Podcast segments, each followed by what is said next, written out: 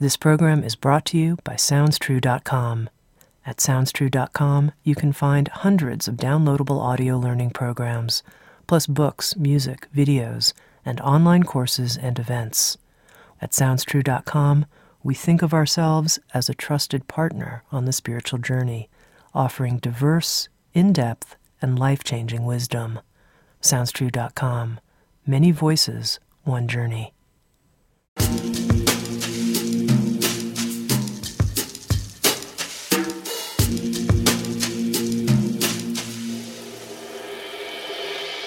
You're listening to Insights at the Edge. Today, my guest is Beryl Bender Birch. Beryl is one of the most popular yoga teachers in the United States and is a best selling author of Power Yoga, Beyond Power Yoga, and Boomer Yoga. With degrees in philosophy and comparative religion from Syracuse University, Beryl has been teaching the classical system of Ashtanga Yoga for 33 years. In 2000, she was named by Yoga Journal as one of their innovators shaping yoga today. With Sounds True, Beryl has published several titles, including a new book, Yoga for Warriors Basic Training in Strength, Resilience, and Peace of Mind, a system for veterans and military service men and women. In this episode of Insights at the Edge, Beryl and I spoke about engaged yoga and the art of paying attention. We also talked about how yoga can be helpful for people with post traumatic stress, and how one of the first techniques that Beryl likes to introduce to people who are suffering from post traumatic stress is the technique of Ujjayi breathing. Beryl even led us in an initial practice of Ujjayi breathing.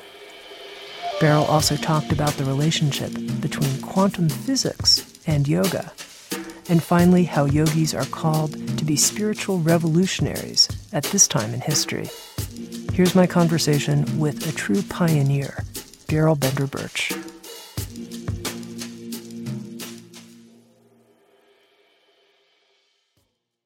Beryl, here you are, almost 72 years old, and I think someone who's widely considered one of the pioneers, one of the trailblazers of the development of yoga in the West.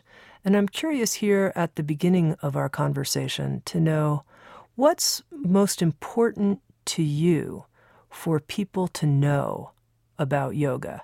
If you had to really boil it down, what matters the most to you to communicate about yoga? Ah, uh, what a what a good way to begin our wonderful conversation, Tami.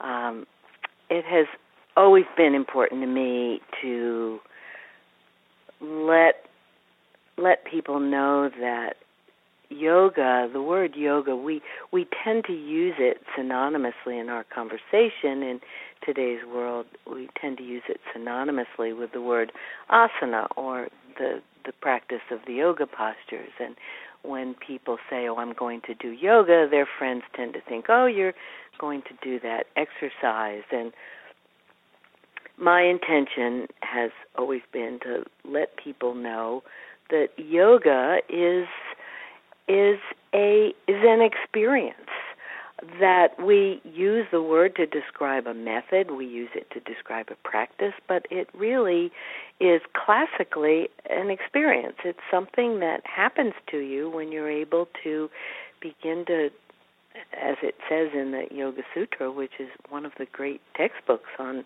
on the, the methodology of yoga, is it's what happens when you're able to quiet the mind. And I think that it's a natural thing that when we first step on the path, where whether we're young chronologically or young just experientially with yoga, that we get sort of, most of us, you know, get kind of enamored or swept up into the physical practice, particularly if we do a, a strong um, rajasic or an active practice like like some of the practices today, the vinyasa flow and some of the asana practices like power and ashtanga and vinyasa flow and so we tend to focus on that physical aspect of the practice, and I think that's as it.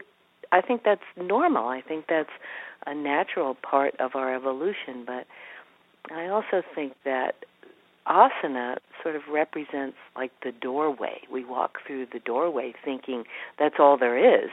And then we get into the practice and we walk into this enormous cavernous room, you know, this beautiful room that is the experience of yoga itself. And we go, oh my gosh, this is yoga? Uh, I often ask students that in my teacher training programs is I ask this question almost every workshop I teach is how many of you feel like yoga has changed your life and everyone always puts up their hand. And I go well what happened? How how did that happen? You know what was the how how how did that happen? Because a lot of things we do change our lives. But I think we get drawn into the practice. I tend to joke around and say, you know, once you get into it, you can't get out. So, you know, make sure you're make sure you're this is what you really want to do. But but it draws us in. You know, we learn all the practices, whether you're doing asana or breathing or meditation, all teach us to pay attention. And there's something about learning to pay attention, no matter what tradition I think, what spiritual path you might be following, that that drives transformation and you may not think that's going to happen when you first start. You might start because you want your hamstring muscles to be longer, or your doctor told you you need to relax, or oh, you should do yoga. You could be a little more flexible, you know, or you have an injury you want you're trying to heal, or and then you start practicing. And if you really are practicing, uh, which making an effort to pay attention in whatever practice you're doing, I think things start to change and you begin to really drive change. You begin to drive transformation. Now, Beryl, hearing you talk about the experience of yoga as something that perhaps the postures are a doorway into makes me want to understand more what you mean by this this experience of yoga? I'm looking pretty much at the classical definition as it comes right from the Yoga Sutra, which is the book that was gathered the, together, that was kind of organized by a rishi named Patanjali over 2,000 years ago. And when you study classical yoga, it's your textbook, so to speak, and it's what's totally amazing to me about uh, the Yoga Sutra, which is the name of this book, is that it's so relevant today. And it starts out with a pretty esoteric sort of um, e- explanation of what yoga is, and then it goes on in the next chapter to to uh, be a little more practical and gives the sort of the practical roadmap for poor unenlightened souls like us of how we can, you know, how we can have this experience of yoga. But basically, what it's saying is that yoga is what happens. Very often, yoga practitioners think, well, yoga means yoga is the cessation of the fluctuations of the mind. The Sanskrit is yoga chitta vritti nirodha, which I'm sure you and many of your listeners probably are familiar with. And and it translates as yoga is the quieting or the cessation or the stopping of the thought waves of the arisings out of the out of the chitta out of the mind. And if you look at that you think well that's not really a definition. It's kind of like patanjali is saying if you want to have the experience of yoga go this way do this quiet your mind. And then he says this is how you do it. There are two things you need to do. You need to have a practice and you need to learn non attachment. And he defines practice as making an effort to keep your mind steady.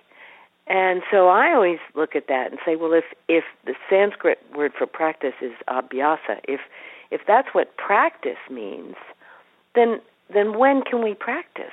If it's simply about paying attention, then we can practice all the time. And we can practice when we're in the shower, when we're driving our kids to school, when we're you know stuck in a traffic jam. We can practice when we're scooping dog poop in the backyard. You know, it's all about being present. And so for me, the experience, the experience, yoga is really the experience of samadhi, which is the eighth limb or the eighth step in this eight limb path, which is enlightenment. And you go, well, you can't really, you can't really, you can't really say what yoga is. It's a science of self-realization. It's a it's a way to consciously evolve. It's a practice. Um, you could ask many people, and they would say, "As you know, as we started out here, it's it's a it's going to a yoga class." Um, but really, classically, it's the experience of you can't say what it is. You can only experience it. I guess the best way to describe it would be to say boundlessness or that experience of oneness, that experience of looking into the face of God, that experience of recognizing that, wow, we really are all connected. I mean, we you can hold that worldview. We and and it's great if we do. If we say, well, yeah, we understand that that we're connected to the people on the other side of the the planet, and quantum physics is sort of bearing that out. They're saying, well, you know, there's this idea of non-locality means that things can be connected even though they're not in proximity. And I look at that and say, well, the yogis have known that for thousands of years, you know, that we're all connected. And from what we read about people that have had this experience, they all seem to say you can't really describe the experience. Um, but it's this understanding that really there's only one of us here. If one of us is hungry, we're all hungry. And I think we're all sort of evolving toward that. I mean, this I, this huge turnout for the People's Climate March in New York City that happened in September, um, just to me is engaged yoga. It's a lot of people. Many of those people I know probably are yoga practitioners, and they're out there taking their yoga into you know, into social activism, which I think is happening more and more these days, which is really exciting because that's something that has really interested me for a long time. Now, I'm curious, how do you make the connection for someone who comes into a yoga class because they want help reducing stress or help losing weight, whatever? They have some motivation that's like that. That's why I'm here. I'm here to, you know, work on my belly fat issue, whatever it might be. How did they, through the postures and through doing the practice, connect to this experience of samadhi and this taste of oneness? Slow, slowly, over you know, slowly, progressively. You would you don't even go there. I think as a as a teacher, um, I think you you have to meet people where they are, and if you've been doing yoga 40 years, your perspective is going to be a little different than someone who's just stepping onto the path. And I think it's important we all realize that there are people behind us on the path and there are people ahead of us on the path. And I, I don't think everyone is at the same level of awareness or evolution. I mean, some people are still throwing trash out of the windows of their car and other people wouldn't think of it. And and I think what's important is that if you as you gain a little more awareness, I mean, when you learn to pay attention, which is what yoga is about. Yoga is it isn't a I used to tell my beginning classes in New York City back in the 80s. This isn't a stretch class. If you want a stretch class, go to the gym. Yoga is about learning to pay attention. And if you're going to start by paying attention to your toes and keeping your feet together and paying attention to your alignment, paying attention to your breathing, and you're going to start to see what distracts you you know, you might be in class and all of a sudden you're looking at the person next to you and you're thinking what a nice outfit they have on and maybe you should go shopping and your outfit isn't so nice. The next thing you know, you're on the bus going down, you know, Fifth Avenue in New York City shopping uh, when physically you're still in your in the yoga class. And the moment you recognize that you're not present, that you're not here, a good yoga teacher will encourage you to, to come back. You know, bring your attention back to your breath. Be present. All these all these yoga practices are are mindfulness techniques and that's what creates transformation. I think the more we pay attention, the more conscious we become, the more aware we become of what's going on around us, and you start to it, it's like it drives conscious evolution and you start to move from the first floor to the second floor to the third floor and pretty soon you're looking out the fourth story window and you're saying wow i didn't know all this was here. You know 6 months ago all i could see was out the first story window. And so i think uh, it's about matching impedance levels really about just meeting people where they are without arrogance without proselytizing without you know, I talk a lot about spiritual arrogance and saying, "Oh, I'm I'm so evolved, I recycle."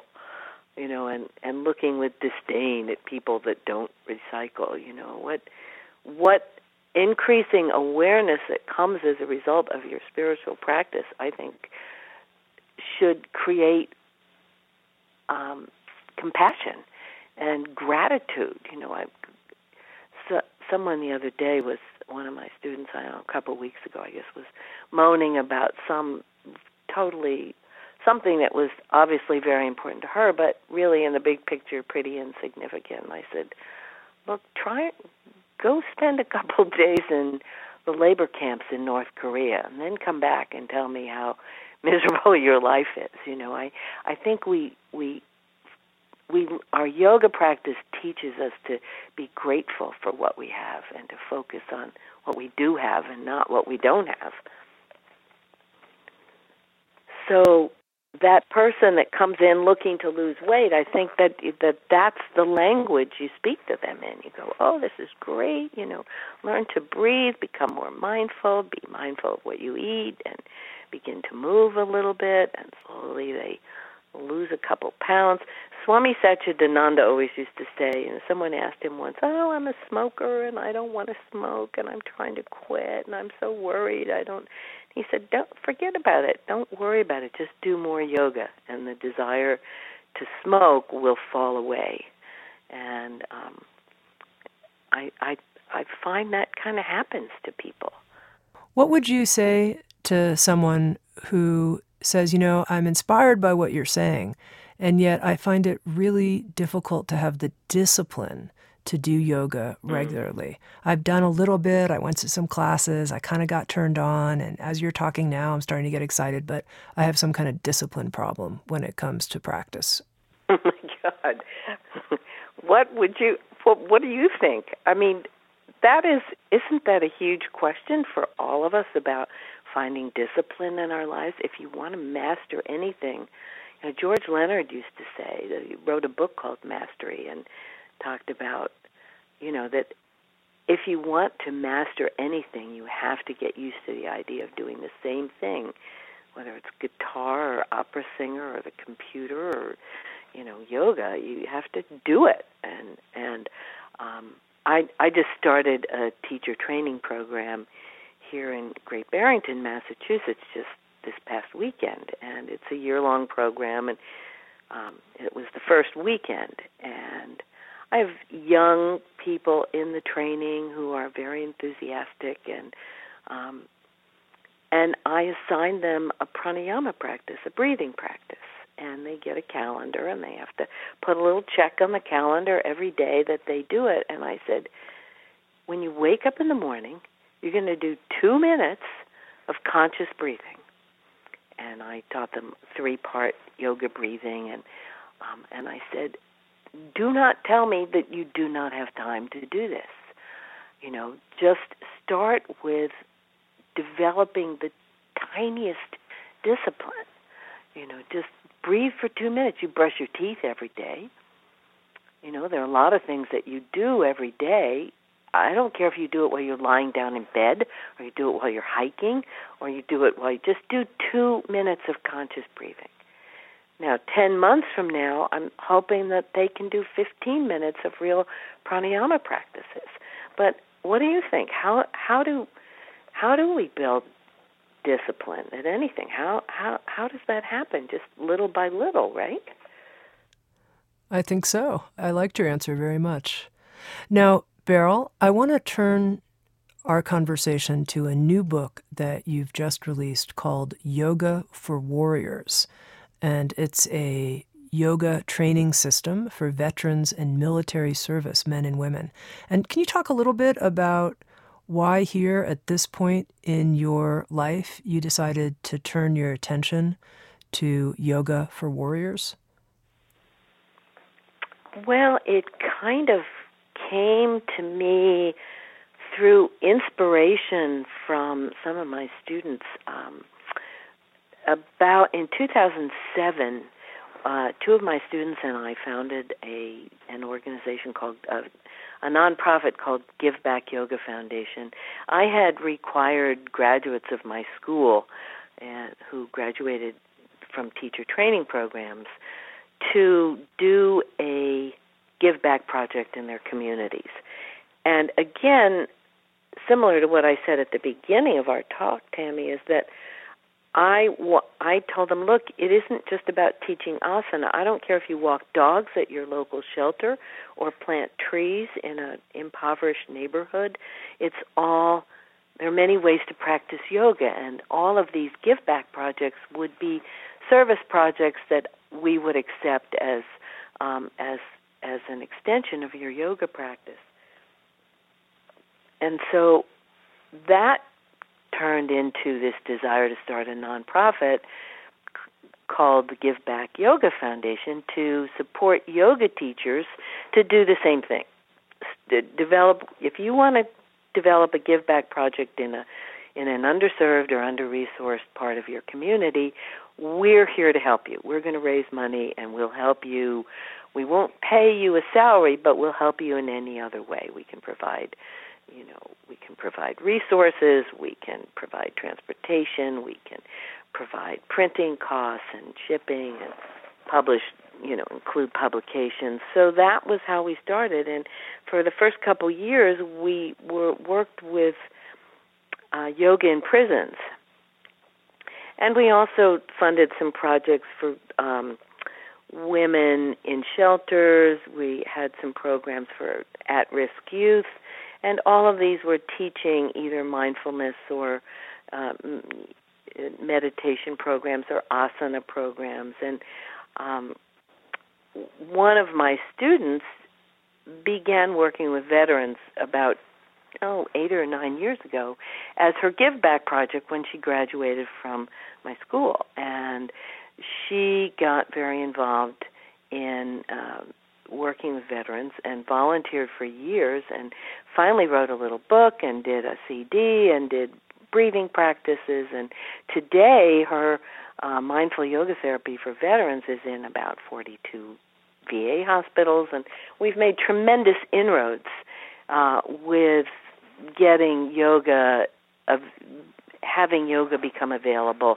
in in all its forms, not just asana to veterans and veterans groups. So I thought, what a great idea. You know, maybe I should work on a book for veterans. I started about three years ago, and thanks to Sounds True and Give Back Foundation, I'm holding a copy in my hand. I, I just can't believe it. It's so exciting. So our goal is to get this to about a hundred thousand veterans, and um, uh, there, there's so much research coming out now and so many studies coming out showing how so many of these practices uh, we're really getting a lot of um,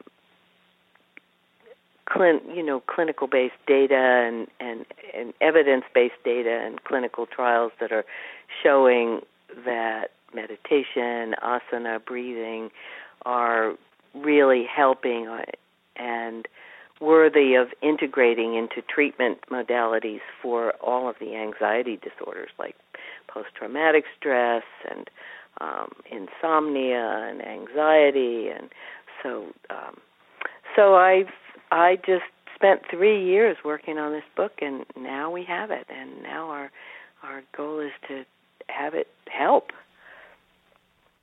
Now, towards the beginning of the book, Yoga for Warriors, you introduce the technique of ujjayi breathing as a way to calm down an overstimulated nervous system. And I wonder if you can introduce for us here in this conversation for our listeners how they might be able to start experimenting with ujjayi breathing as something that they could use if they find themselves needing to calm down their nervous system? I would just be delighted to do that. The ujjayi breath is a, is is what I guess we could call a very adaptogenic. It's kind of like ginseng. It can it can be an activating practice. It can stimulate the sympathetic nervous system if it's done really strongly and powerfully. It also can be a very calming and relaxing breath if it's done more gently and softly and quietly. But it's basically a controlled, closed mouth breathing technique, and there's a very soft sound that accompanies it. It's as you um, it's kind of like when you whisper. When you when you're whispering, you know, you can feel there's a uh, a slight contraction at, at right in the at the base of your throat. What's actually happening is the glottis or that space between the vocal cords actually contracts a little bit, and it narrows the passageway, which increases the velocity of the air going through there. So as you whisper, you're controlling the flow of air. It's also you can your our listeners and people joining us in this can at home practice this by just whispering in the the ah sound. So as you go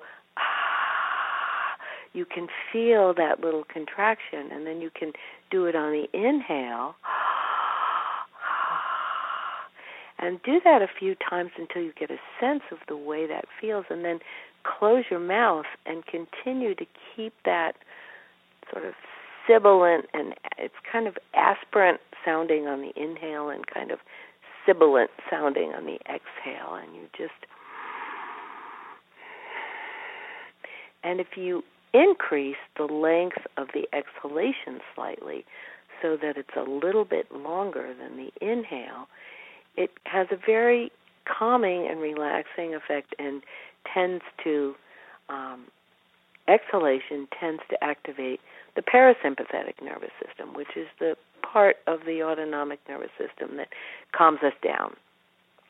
And so if we're startled or stressed or anxious or having you know a flashback to some traumatic experience whether it was just being offended or insulted by someone you can use this breathing you just sit and you just soften the exhale and inhale.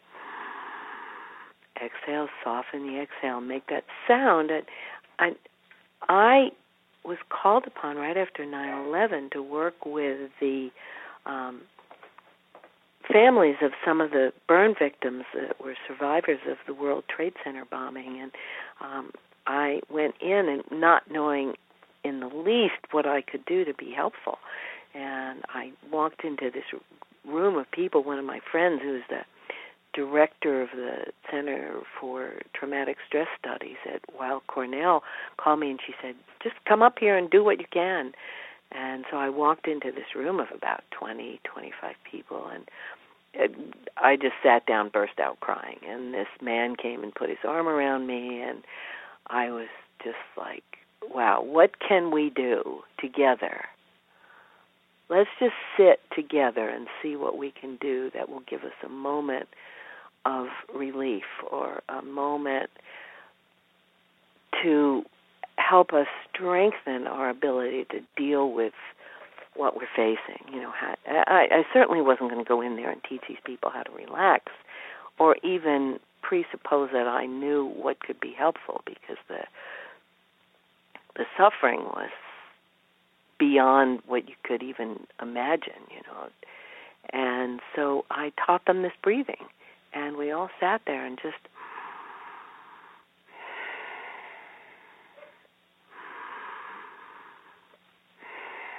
and they just listen to the breath. And the idea of making that little sound is that you bring your attention to the sound and you just follow the sound. And it was amazing how these people just kind of grabbed onto this technique like it was a life preserver. And a couple people fell asleep. Um, one man who had said, "Oh my God, I haven't slept in 48 hours, you know, since the since the towers fell."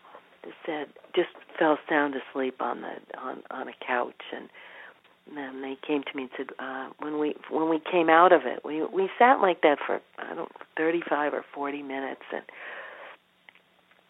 and uh, the man who had been sleeping woke up and he said, "Could could you come back tomorrow?" And so I did, and that program turned into a, a still ongoing um, training for many of the therapists that work in uh, in in the Center for Traumatic Stress Studies and for all the employees at um, the caregivers at Weill Cornell. So it was started with just a simple breathing technique. But yeah, it's a it's a great technique. It's one of the first techniques we teach uh, veterans to begin to just get their attention present, and um, we find that that's really helpful in dealing with the clusters of symptoms of post-traumatic stress, like re-experiencing and avoidance and um, hyperarousal. I mean, if you go through, we all experience trauma, but some people have more catastrophic trauma than others, and um, and people have different levels of resilience.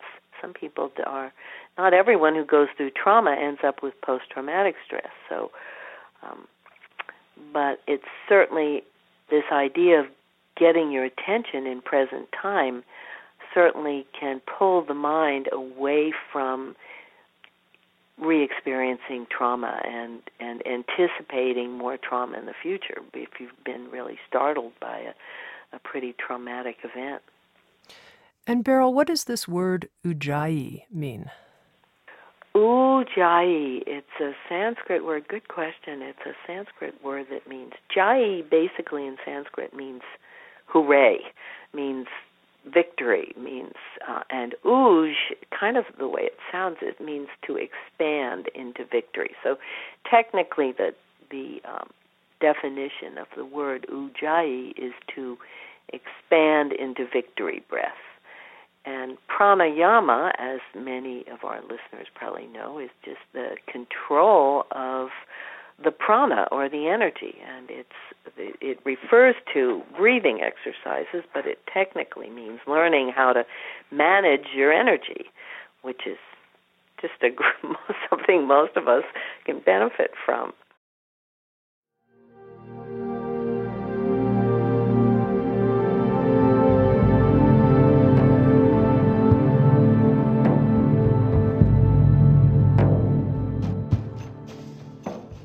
Listening to Insights at the Edge, produced by Sounds True. We welcome you to learn more about our collection of more than a thousand learning programs and receive two free gifts just for visiting us. Just go to soundstrue.com backslash free gifts. That's soundstrue.com backslash free gifts. And now, back to Insights at the Edge.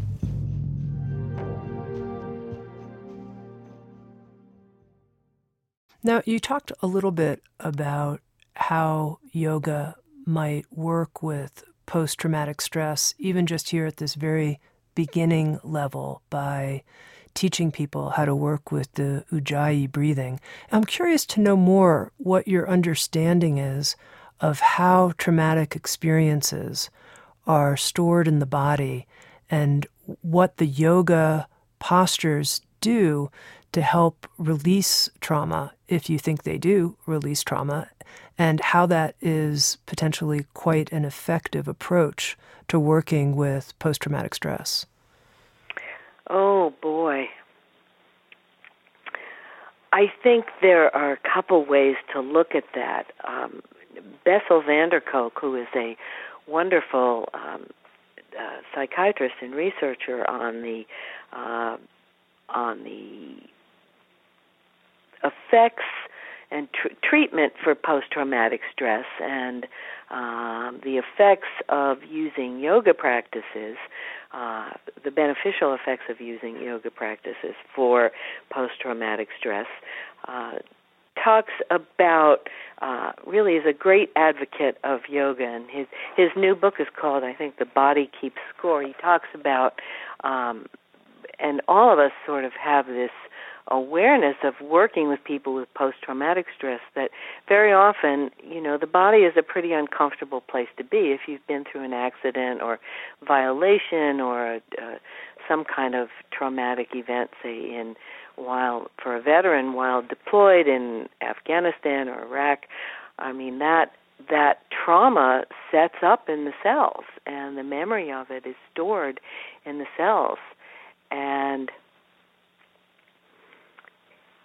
so the it it kind of makes sense that you wouldn't consciously want to sort of be in that body. It's an uncomfortable. It can be an uncomfortable place to be.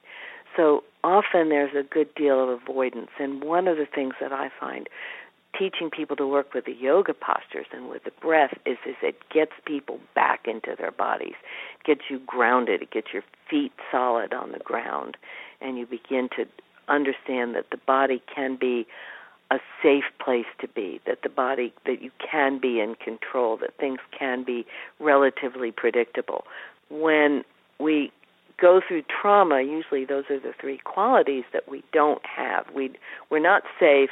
It wasn't predictable, and we're um, you know we're we're we're not in control. And so once you start a yoga practice, let's say you're in a in a yoga class specifically designed for uh, working with post traumatic stress, the the first thing the teacher would do would be to just really create a safe space. Um, I've one of my students works with veterans with very severe post traumatic stress and she sits in the room with her back to the door so they can all face the door um, she doesn't touch them. She doesn't walk up behind them and touch them. These are uh, these are men and women with severe hyperarousal issues that if you go up behind them and touch them, they're liable to jump five feet off the floor, turn around and slug you. So it it's a long, slow unraveling of of these deep seated traumas. In yoga, these traumas are called samskaras or impressions, and they set up in the what what's called the uh, koshas or the energy fields, and it's believed in yoga philosophy and tradition, and I certainly have seen this bear itself out many times. Is that through the practices and the detoxification effects of the practices, whether it's breathing or meditation or asana, that you begin to release some of these traumas that are set up in the energy fields. And you start with the physical body and the, start working the traumas out of the physical body with asana practice. And then you start working out some of the more deep seated traumas that are lodged in the, you know, subconscious and unconscious mind uh, in psychology, we'd say they'd be, in psychological terms, we'd say they're in the, you know, the subconscious or in the unconscious mind. In yoga, you would say they're in some of the more subtle energy fields, uh, the less accessible koshas, which are more subtle, like the causal body and the mental body. And through through pranayama, for example, breathing techniques begin to work out some of the more deep rooted traumas that are stored in the prana body or in the energy body. Um, and then once you get into meditation practices, you're going even deeper. So you you're not just taking out stress from last weekend. You're taking out stress perhaps from your early childhood and certainly yoga thinking is that you're carrying some scars or these impressions, you can carry them from as far back as previous lifetimes. So, but they get worked out through the practices. That's very helpful, Beryl. And and I if it's okay, I'd like to ask you a personal question, which is I'm curious to know in your own journey, granted quite different than someone who has been in military service, but in your own journey, whatever the quote unquote traumas or pains of your life might have been, in your now almost 72 years of life, I'm curious to know a little bit about how yoga has been instrumental or effective in working out some of those pains or challenges for you personally. If you could give us some examples or share with us about the yoga process for you through those difficult passages.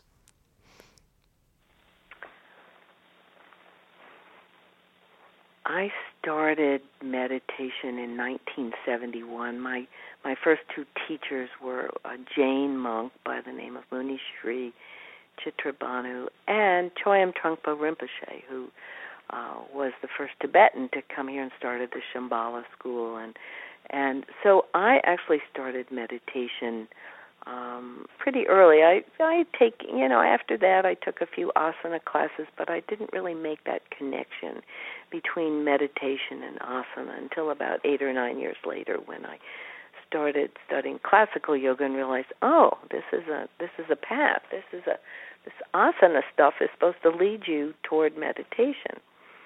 And I found I was working as a biofeedback researcher in LA in the early 70s and was doing we were studying the fe- the effects of meditation on the brainwave patterns of martial artists, Tibetan monks, Zen meditators, and I just kind of fell into this job and um, learned how to meditate uh, with these wonderful techniques that I got from my teachers with the aid of biofeedback or what's called now neurofeedback neurofeedback instrumentation. And so I really had the advantage of using these techniques pretty early to deal with you know, my mom died when I was 15. Um, my father remarried fairly quickly, like a year after that. He threw out everything that belonged to my mother, so there were no memories of that. And that this was the 50s. There's no like, you know, grieving process. It was just okay, that's over. Let's get on with it. And I didn't really deal with my mother's death till I was in my 40s. I just thought, oh, well, that must be the way it is. And I was an only child, and um, and then you know you you go through certainly. Um, I went through lots of stressful times as anyone and you know using my yoga practices is i think is what has kept me um sane and on track and evolving and i i sort of feel like my only purpose really is to consciously evolve consciously work on my own evolution and that brings me you know brings me happiness, joyfulness, contentment, peace of mind, and certainly the desire to share these practices with other people.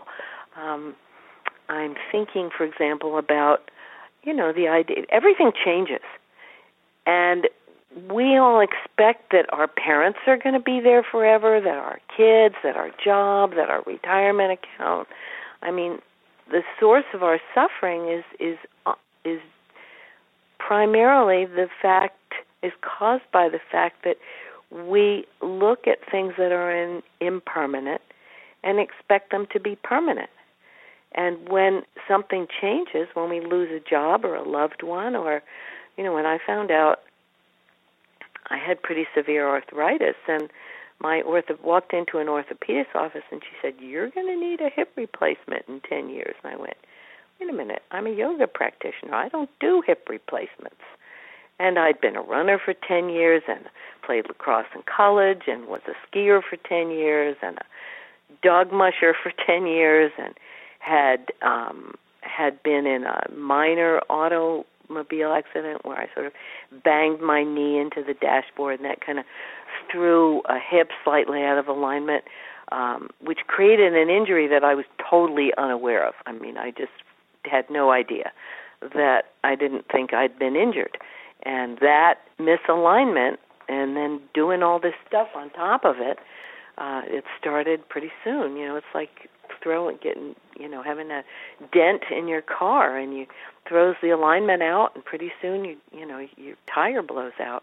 And you've got to take out the dent before you can you can't just put on a new tire so i was you know i went through all the classical stages of first being in denial and then being really pissed off and then being angry and then and then finally i went well you know it's finding that middle path. Do i resist this? And do i fix this with yoga? Because I'd always been able to fix everything with my asana practices and my pranayama practices and my or do I accept this as inevitable and come to terms with it? And it was it's finding that middle path. You know, when do you hang on and when do you let go? And I think we face that decision every day of our lives in one way or another. You know, how strong are you in any situation, and when do you just let something go? You know, do you do you, it's and and what makes helps me to be more clear about right action, about what to do in any given situation is my practices. That my practices help me to be more finely tuned and you know, you always make mistakes but then you, you know the practice brings you greater awareness whatever your practice is and you go oh yeah well okay it's probably at the point where i i i need to accept the fact that i'm going to have titanium hips you know but we i remember i was teaching at a yoga journal conference and i think i did one of the keynotes and i was talking about my hip replacement which I had in 2009 and 2010. And Yoga Journal sent me some feedback from one person, and her question was, Well, why would I want to do yoga with somebody who had done yoga their whole life and still had to have a hip replacement? And I wrote back to Yoga Journal and said, You know, you might want to tell this person that yogis die too. you know, that sooner or later, you know, we are all of the nature to wear out and um, at some point, you know, you come to peace with this change.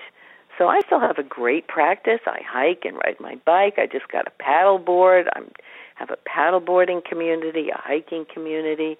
I don't run anymore, but uh, but I think I think our practices really help us deal with change, and you ha- you come to the realization that your practices have to change as well that and, and I'm asked that question all the time. People write and say, "Oh, I'm I'm facing, uh, you know, I have arthritis and I'm facing uh, the the possibility of a hip replacement and I want to be able to do my practices and I'm a Ashtanga yogi and you just go, look, it's all about human movement.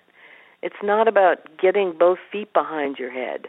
You know yeah it's great if you want to be really flexible if that's your ultimate goal in life but but can you walk up and down a flight of stairs? Can you get up off the floor?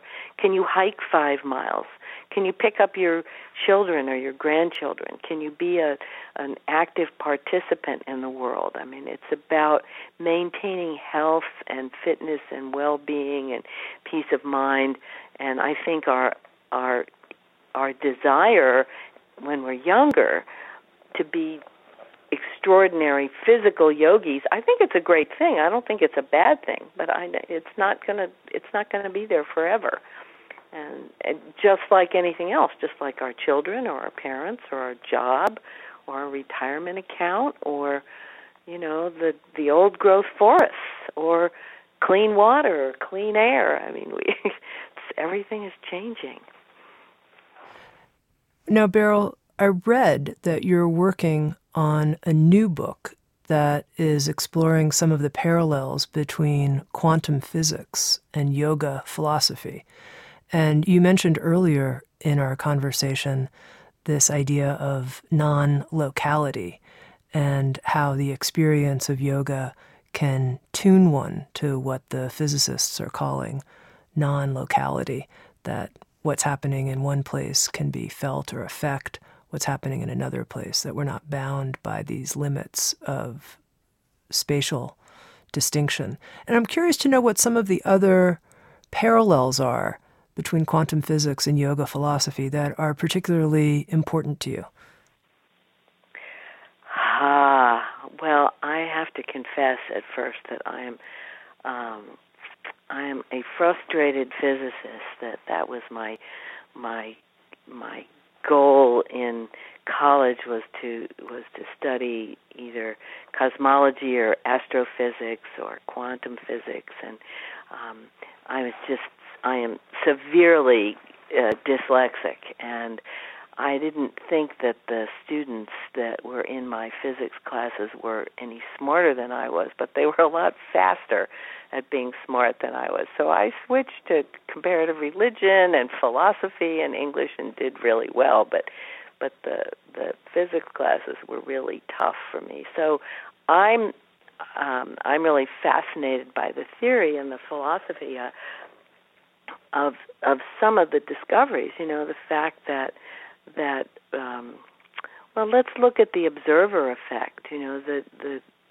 the in quantum theory, uh, what is presupposed is that when you go to measure a subatomic particle and you're looking for a particle, you're going to see a particle, but that particle has the capacity to change into a wave that when we observe something, it automatically changes it.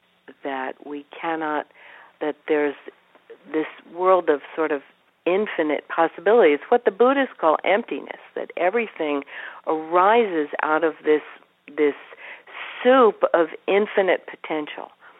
And that our reality, our experiences, our thoughts, our our wood burning stoves, our cars, every from the material world to everything we experience and thinks, think come up out of this soup into manifestation for a nanosecond and then drop back down into the soup and then are remanifest again. And so the quantum physicists say that, you know, that really what the ultimate building there you know all physics is is has been looking through a reductionist method for what is the ultimate building block of the world. We thought it was the atom for a while, and then it was subatomic particles, and then they divided subatomic particles, and and some of the current thinking now is that the the the reality may be nothing but vibration that it's simply wave that the yogis would call the sound of om would be the the the sound of the supreme purusha or supreme consciousness. Um, that that could be the building block that that is the one thing that doesn't change. This this vibration is always present. And the yogis call it the unsounded sound the the ajapa mantra which means uh, it doesn't need to be sounded because that sound is always present. So someone like Michio Kaku, who's a physicist, says it may be very well that the world is made up of nothing but music or vibration, sound. Uh, so the idea of the observer effect, which says that when you look at something, you're creating it, and that it's not. It may be that there really is nothing out there, that we're, we're all we're seeing is particles of light. It's it's fascinating to me to to realize what a small percentage of what's really out there is delivered to us by our senses. There is no color in the real world. The color is created in the our receptors in our eyes that are receiving light and turning it depending on the vibration level or the frequency of the light spectrum that we're getting, it's turning it into a color. So there's no smell, no sound, it's impossible to to kind of get your head around. But the the idea of that question when a tree falls in the forest, if there's no one there to hear it, does it make a sound? We know now the answer is no. You know that because the sound is created in our ears. It's just you know air moving or light moving. Um, and it, so there are, you know, there are so. As I study this more and more, I see more and more parallels between what the yogis say about empty, or what the Buddhists say about emptiness, what the yogis say about um, supreme purusha, and what the quantum physicists say about maybe it's all just vibration. I just keep seeing more and more parallels between the two worlds. Um, I wish I knew more about physics. Um, when it get when the when the explanations start getting really complicated, I sort of go, oh gosh, I, I need a simpler way to understand this. Well, I noticed just in listening to you talk about the observer effect and emptiness, I started feeling intensely happy, which leads me, I just have uh, two final questions, and, and that happiness leads me to my penultimate question, which is Beryl, talking to you, what I feel is your sense of being in love with life, if you will. You just seem like someone here in your 70s, a life of yoga behind you. You seem to really enjoy life. And I'm curious to know, one, if that's true. And then, secondly, if there is truth in it, what do you think is the basis for your in loveness with life? What do you oh, attribute it oh. to? Isn't that a wonderful thing to say? Thank you so much. I am in love with life. I'm I'm so lucky. Gosh, I'm just so you know, I have been through some difficult times. I was in a, a married for 25 years to a, a beautiful spirit, uh, but a man who was relatively tortured. He had bipolar disorder and was um, was on the autism spectrum, and it was a difficult was a difficult time. It was a wonderful teaching, and um, there were some wonderful experiences, but it was challenging, and and I, you know, I just my practice is what got me through those many, you know, those many difficult times, just like like many of us, and so I'm really.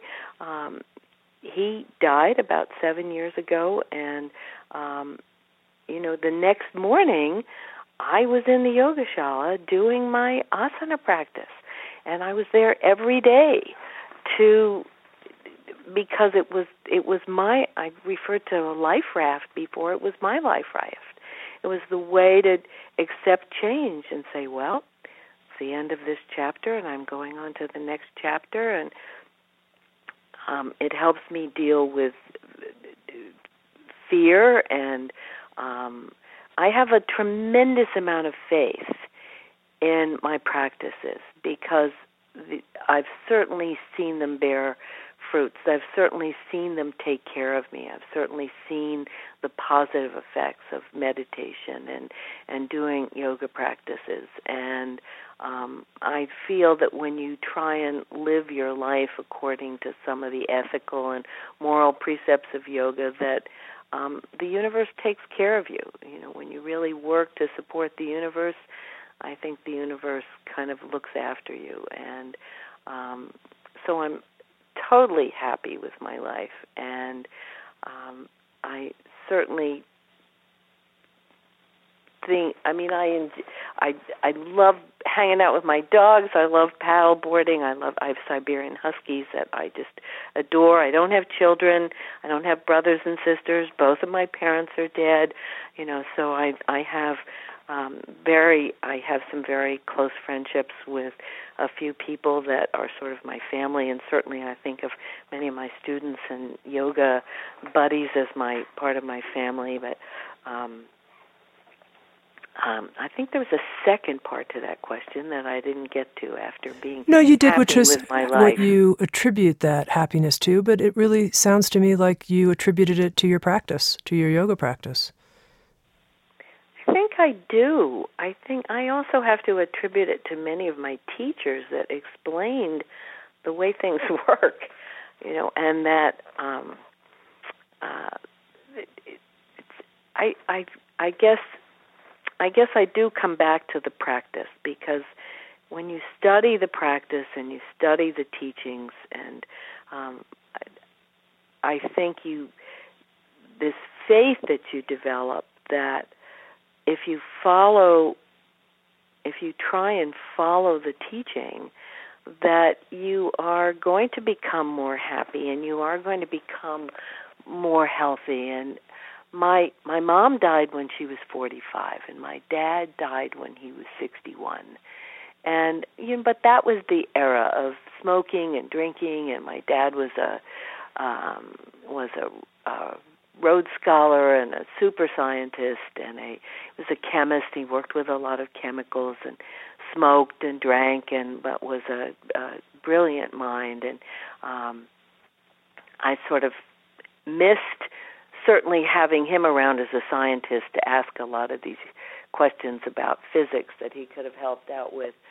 But I just feel it's been my my awareness of of diet and nutrition and as that applies to the yoga lifestyle that has helped me outlive my parents really um and I know that's always a milestone for people uh you know when you know you know your your dad dies at age 60 and then you live to be 61 you think wow phew, I made it. That's great. Um but I heard the Dalai Lama say one time someone asked him what uh, what is our ultimate purpose in life? You know and i thought he was going to say oh to help relieve suffering. And he said to be happy and if you don't know the dalai lama you could sort of think well that's kind of self-serving. Is that my only purpose is to make myself happy? But you start to realize that it isn't stuff that makes you happy. It isn't it isn't your you know you we that you look at what you have, you look at maybe you have a big house or a big car or lots of things or lots of prestige or a big important position and you look at that and I find that people get to the point where they think, "Hmm, you know, this isn't bringing me all the happiness that I thought it was going to." And I see this this great move toward downsizing among people that are are that have acquired a lot. Now people are sort of going in the other direction of realizing it's kind of a burden to have a lot of stuff. And so I find what makes me happy is helping other people be happy. I mean, this book and giving this book, I just gave this book just the other day, right after I received one, to a veteran that I had just met who had returned from um, Iraq several years ago, and it's just the feeling of sharing this practice with somebody and thinking it might be of help was just such an over gave me such an overwhelming sense of joy. I think we we evolve into this this whole idea of engaged yoga, of of the confluence now of the path of you know our monastic practice and combining that with social activism and i think we as yoga practitioners have a responsibility to be spiritual revolutionaries and to go out there and do the work because there's a lot of work to do for the planet for the water for po- the population pollution you know uh, and uh, so i think this you know i think this idea of of service and sharing the benefits of a practice, you know, of my life's practice with other people and seeing them begin to step on the path and begin to be transformed and begin to experience the benefits of of of of doing yoga and living a yoga lifestyle is just so thrilling. I I find that everybody that's in the teacher training programs I run around um, the country is that I ask people, why do you want to teach yoga? You know, and they all say because I want to share what yoga has done for me with others, and I find that's pretty universal. And um, I I think it's not a mistake that yoga is so prevalent in our life today. It's popping up everywhere like dandelions in the springtime. And I think it's here to serve a purpose. It it may not be the only way to evolve. It's certainly not the only answer to some of the problems that are we're facing as a species and a planet, but it's certainly a good one and um I think a lot of people are jumping on, which is which is great, makes me happy. And Beryl, just one final question that I want to ask you. If people are listening, they heard your statement that your goal is for 100,000 copies of Yoga for Warriors to get distributed to veterans. If they want to help, if they want to support the work of the Give Back Yoga Foundation, what should they do? Oh, what a wonderful opportunity to share this with everyone. Uh, GiveBackYoga.org on our website. There is a place where you can order uh, the Yoga for Warriors book, and for every one that you we sell, we're giving one away. So we have this campaign of buy one, give one, and so if we sell, if we sell a hundred thousand, we hope to give away a hundred thousand. And um, you know, 25 years ago, if someone had said, you know, you know, the U.S. military is going to be doing yoga practice, they're going to be meditating and doing asana, that the Defense Department is going to be running studies on the benefits of meditation, and that that soldiers getting ready to deploy are going to be learning yoga, and that veterans are going to be taking teacher training programs and becoming yoga teachers so they can teach yoga to their uh, fellow military brothers and sisters who, who who would have believed that? I mean, it would have been just incredulous. You would have, it, people would have been incredulous that that's not possible. That can't be. This isn't the one of the primary teachings of yoga, nonviolence, and um, but I think it's the dharma or the path of the warrior to um, to you know go into the world and pursue justice. And sometimes that requires that's a another that's another that's another day's podcast Tami um, the role of the warrior. But i think our warriors their ultimate goal is to create peace and to bring peace to the world. And very often on the way to that end goal it requires you know, it requires setting some people on the on the correct path. You know, it's a. Um, but I find that all the veterans I've worked with and I talk to, I mean, they all are looking for peace of mind, peace in their hearts, and peace in the world. And um, perhaps their their duty has been to be a warrior for a time in their life, but I think this idea of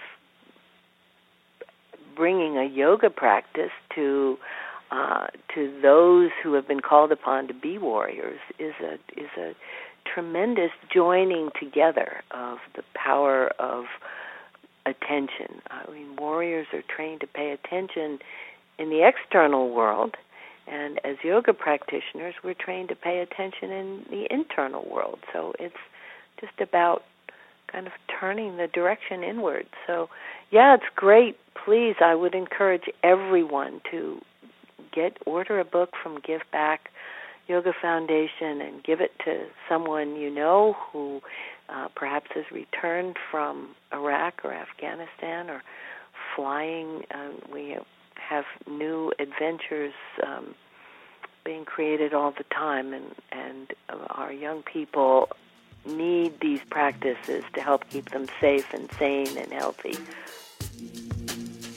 I've been speaking with Beryl Bender Birch of the Give Back Yoga Foundation, someone who not only leads teacher trainings, encouraging people to be spiritual revolutionaries, but Beryl, you're a spiritual revolutionary for sure in your own right, and you've been at it a long time, and my hat off to you. She has written, with Sounds True, a new book called Yoga for Warriors Basic Training in Strength, Resilience, and Peace of Mind. It's a system for veterans and military service men and women. Beryl Bender Birch, wonderful to talk with you today. Thank you so much. Tami Simon, thank you so much. It has been an absolute delight, and I'm so grateful to have had an opportunity to share this time with you and all our listeners. SoundsTrue.com, many voices, one journey. Thanks for listening.